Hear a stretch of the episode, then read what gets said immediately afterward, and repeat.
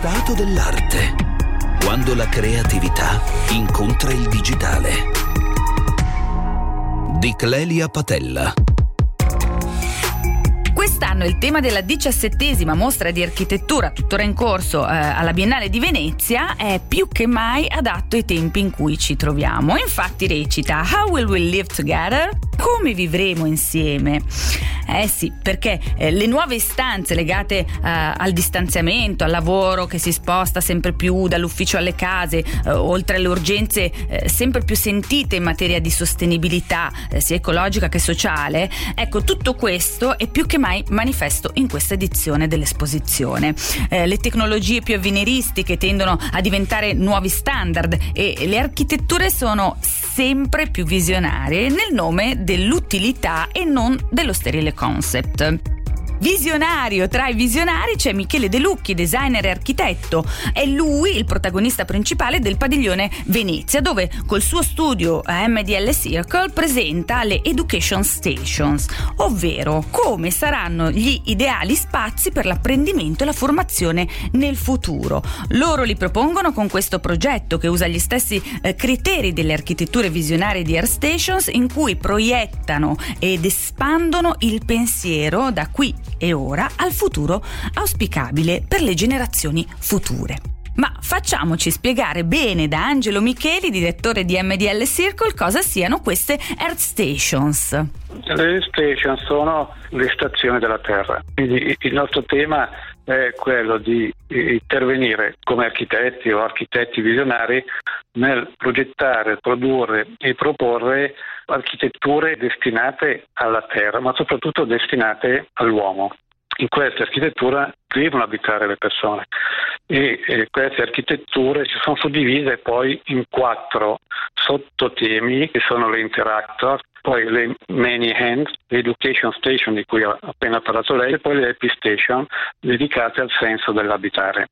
Come si può capire, le prime, quelle dell'interactor, sono proprio come le persone devono interagire fra di loro, che è importantissimo parlarsi ed è importantissimo connettersi fra di noi per essere uno più educati ma soprattutto comprendere anche le esigenze delle altre persone. Non siamo soli, ci sono tante altre persone, quindi dobbiamo avere anche la pazienza di ascoltare e non solo di imporre. Le many end legate all'uomo natura, eh, per noi sono architetture realizzate proprio dall'uomo con le proprie mani e in ogni area del mondo ognuno si deve realizzare con l'aiuto poi anche di architetti o non architetti, education station, magari ne parliamo dopo, poi le station è il senso dell'abitare, ma non tanto nell'architettura, abitare su questa terra. Abitare su questa terra vuol dire convivere, vuol dire trattarla bene. La terra siamo noi stessi l'uomo è nato dalla terra. E com'è stato eh, declinato il concetto delle air stations da De Lucchi e dal Circle per creare proprio l'education station di cui eh, parlavamo? Sì, le education station non sono architetture di per sé con una funzione ben precisa. La funzione ben precisa è che ognuno di noi impara dall'altro. Non c'è come nelle vecchie diciamo, scuole o come si interpreta l'educazione, non c'è uno che educa e l'altro ascolta passivamente.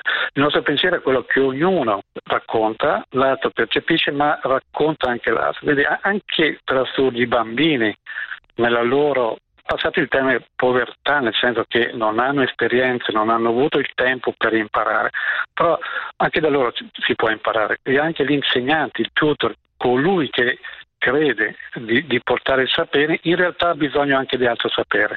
Il futuro del sapere è quello che bisogna ascoltare e capire noi stessi e soprattutto sapere ascoltare, non chiudere mentre un altro parla, ma lasciarlo parlare e captare tutte le novità e soprattutto quello che noi non sappiamo.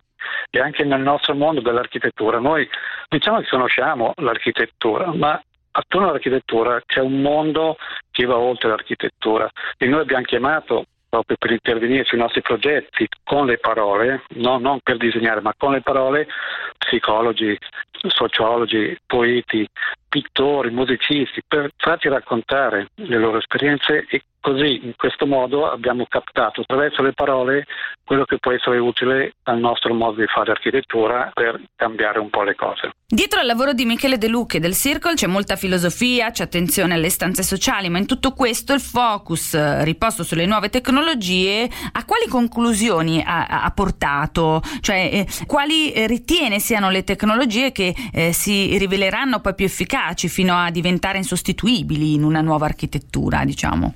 tutti i periodi e le ere hanno introdotto tecnologie.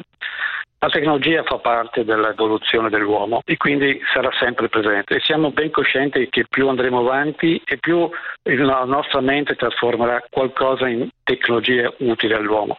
Noi crediamo, come architetti, che, che, la tecnologia più importante è sempre il cervello, il cervello, dell'uomo. Quindi tutto è basato su quello, perché è proprio dalle nostre menti e dalle menti di altri scienziati che verranno sempre fuori idee innovative e necessità che al momento possono anche non essere utili, ma poi si trasformano, hanno una loro collocazione e trasformabili con tecnologie.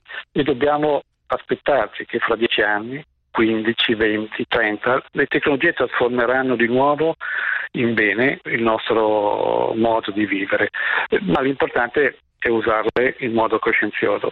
Grazie, io la ringrazio tantissimo, grazie Angelo Micheli, il nostro ospite, per essere stato con noi. Noi ci sentiamo sabato prossimo, nel frattempo dedicate qualche ora delle vostre vacanze anche all'arte perché ovunque siate troverete sempre un po' di arte.